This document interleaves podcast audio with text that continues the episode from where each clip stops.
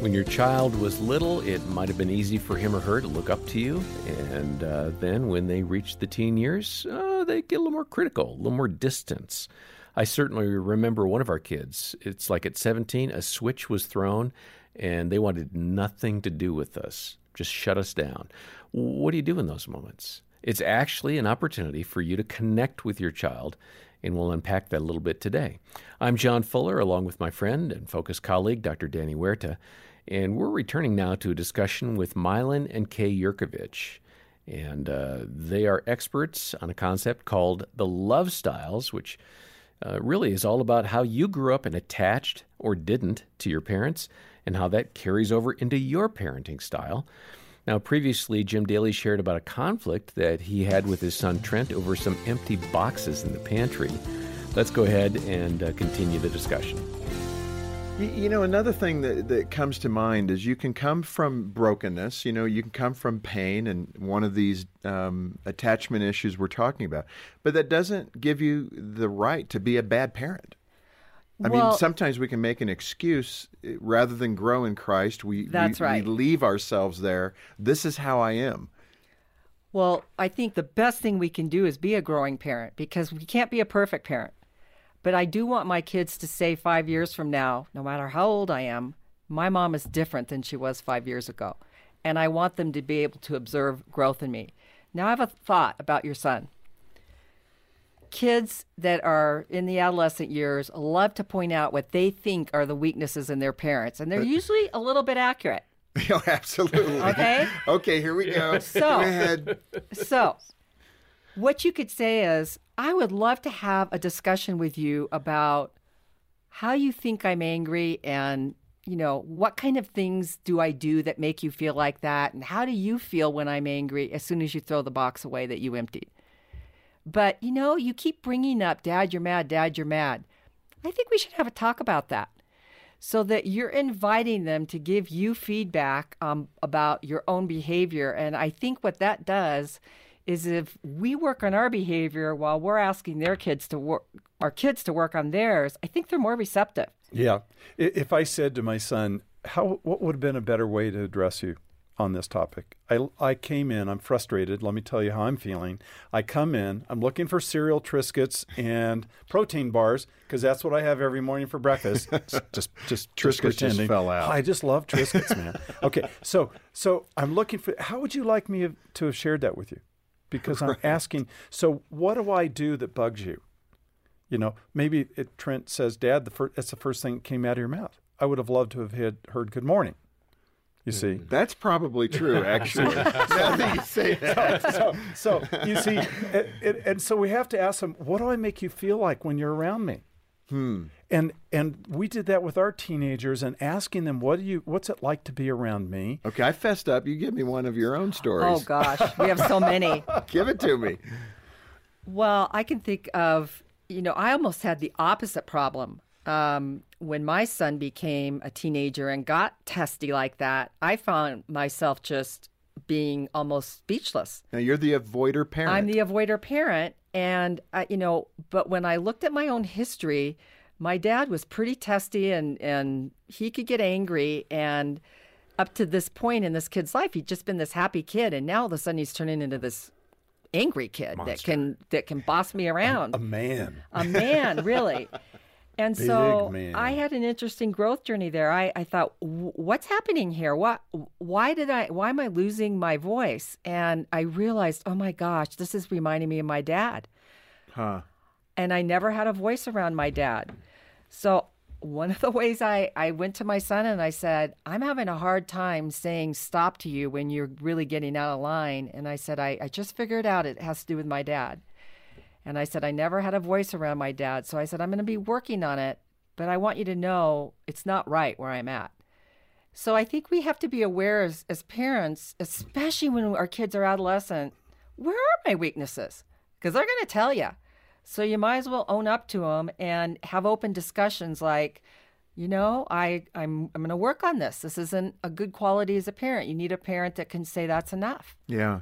How, how do I determine my children's style? I mean, we've described them, but how, how can I look at my kids and say, okay, they're a vacillator, they're a pleaser, they're an avoider? It's a great mm-hmm. question. Mm-hmm. I think the um, avoider child is going to not ever want to tell you how they really feel. They're not going to want to go to vulnerable feelings, negative feelings, except for anger. They'll go to anger, but they are never going to ask or inquire or reveal their real feelings underneath what's going on inside. When would you see this? About what age? Do these patterns begin to form? Oh, I think they can. You, you can see them as early as four and five and six years old, and on into adolescence and childhood and adolescence. It's a pattern of never addressing negative feelings and emotions, and that's ah. why we must learn as parents to observe what is our child's stress response. right. What do they do when they're stressed? Mm. Every time my avoidant child is stressed, they withdraw. For instance, they'll go to the room. They'll also uh, go start fixing things, doing homework, and the whole house could be this wild place, but they've just shut down and closed off, and they're not participating in this home anymore. Ah, I might go ask them, "Are you stressed right now, or is this home atmosphere stressing you?" And I think we must observe, and then as parents, we have to inquire and say, okay, I think you're stressed.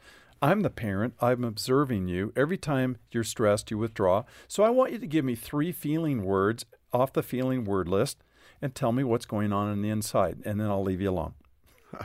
And that's the avoider child. That's the avoider child. I want to get them to access and start, act, you know, uh, retrieving and learning these feelings. Now, that's not to be confused with the introverted child who needs to recharge their batteries through withdrawal. And Kay was both. So I, as maritally, I, I had the avoider and the introvert who would withdraw for various reasons. So it's important to find out. We, we outline this our, in our book, How We Love Our Kids. The introverted child is not the same as the avoidant child. Right. But either way, you got to pursue them either way. Correct. You have to pursue the avoider. You have to pursue the the introvert. They're not just going to tell you. Uh, and, and I think what we need to do for people to to look at that list, we'll put a link on the website, and they can go look at the various lists because that's a good reference tool. And the book, of course, has it, so that's a good place to start. How we love our kids. Danny, let's go back to something Kay said in the clip about how parents can practice vulnerability uh, with their own kids. I did not do that early on with my children. I've learned the value of that. But how have you seen a, difference in your own relationship with your two kids as you've kind of shared from your past and maybe even your love style? Yeah, vulnerability is key to create trust and to create connectedness. In fact, uh, really, it, it, it creates a relatability between you and your child. And I, uh, I, I've asked the question frequently throughout my parenting: What is it like to be with me? What is it like to have me as your dad? Is it is it working out well? You know, is there anything that you think I can't see or don't understand about you? Anything goes at that moment uh, because I'm asking the question and asking for that feedback. And it's important for me to make that a, a, a safe moment where I'm not defending it. I've also shared moments where I have felt lonely, I felt sad.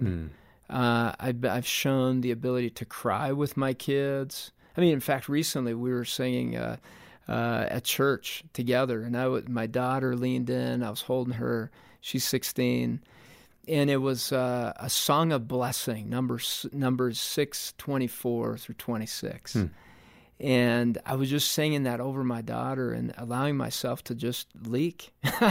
my eyes were leaking. I said, "Hey, my eyes are leaking. Yeah. Look at this," and uh, and she she appreciated that. She saw the power of that, of me being able to show that emotion. Uh, there have been moments where we've talked about they've shared their feelings. We go into that, and they have asked, "Has there been any moment where maybe you messed up, Dad? How did you handle that, or where you felt angry at your parents?" And it's being able to be open, but with boundaries and with wisdom.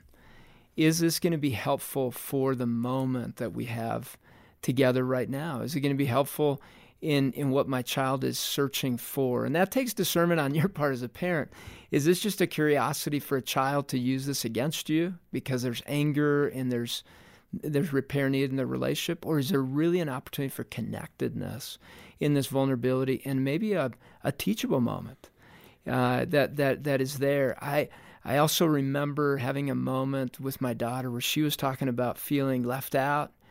And I said, You know, honey, I, that's tough to feel left out and, and disconnected. Can I share a story with you? Because I don't always want to hear stories. Right. And she said, Yeah. I said, This was a time when I felt completely alone and mm. disconnected. And it, it, really, it feels like somebody punched you. Is that how you feel? Yeah. It, it feels like things aren't going to turn around. Yeah. Yeah. I remember when that happened. And, and here's how it began to turn around. And she was all in. I didn't have to tell the whole story, but she felt like I was there. And then I, I switch to listening to her story again. We can't focus the whole story on ourselves. Yeah, it either. can't be us. It's got to yeah. be them. It's a fine balance, yeah, right, yeah. John? Well, I appreciate that. Yeah, one of my children the other day was expressing emotions, and I responded with logic. It's sort of like, oh, I need to stop and affirm the emotion that they're feeling, and then maybe there will be an openness to ask, you know, can I share a story or something like that? But uh, I'm still learning. And I guess that's the good thing is that we're not predestined to be stuck, are we? No, and John, one big one right now for teens and kids is to see that we're grappling with anxiety sometimes as well. As adults, we learn how to hide that and regulate it, and kids are wrestling with that right now. Uh, have those moments where you do feel that, and then maybe what you can do. Hey, I feel nervous about this coming up today. I think this is what I'm going to do, and, I, and and to hear you praying about it, they need to see how you're engaging and wrestling with anxiety and stress so that they learn how to do it. That's really good insight. And I trust that uh, you've benefited from what Danny shared and from the clip of uh, Milan and Kay and other things that we do here at the ministry. If Focus on the Family has helped you, may I just ask you to consider supporting us financially, especially if you can make an ongoing, uh, sustaining gift, a month by month gift. Uh, it's real easy to sign up. That helps us kind of anticipate what the budget's going to be in the coming months. Uh, if you're not in a space to do that, we understand. Even a one time gift of any amount makes a difference. And uh, either way, monthly or one time gift, we'll say thank you for your generosity by sending a copy of the book by Milan and Kay Yerkovich. It's called How We Love Our Kids. I've got to tell you, it is a go to for me. I'm often going back, reminding myself of the great content in there. And you can find details about the book and ways to donate in the show notes. While you're online, look for an article uh, that is really uh, tying right into our conversation today how to encourage your child's style and identity. Uh, we'll link over to that as well. More from Milan and Kay next time. For now, on behalf of Dr. Danny Huerta and uh, the entire team, I'm John Fuller, and thanks for joining us for the Focus on the Family Parenting Podcast.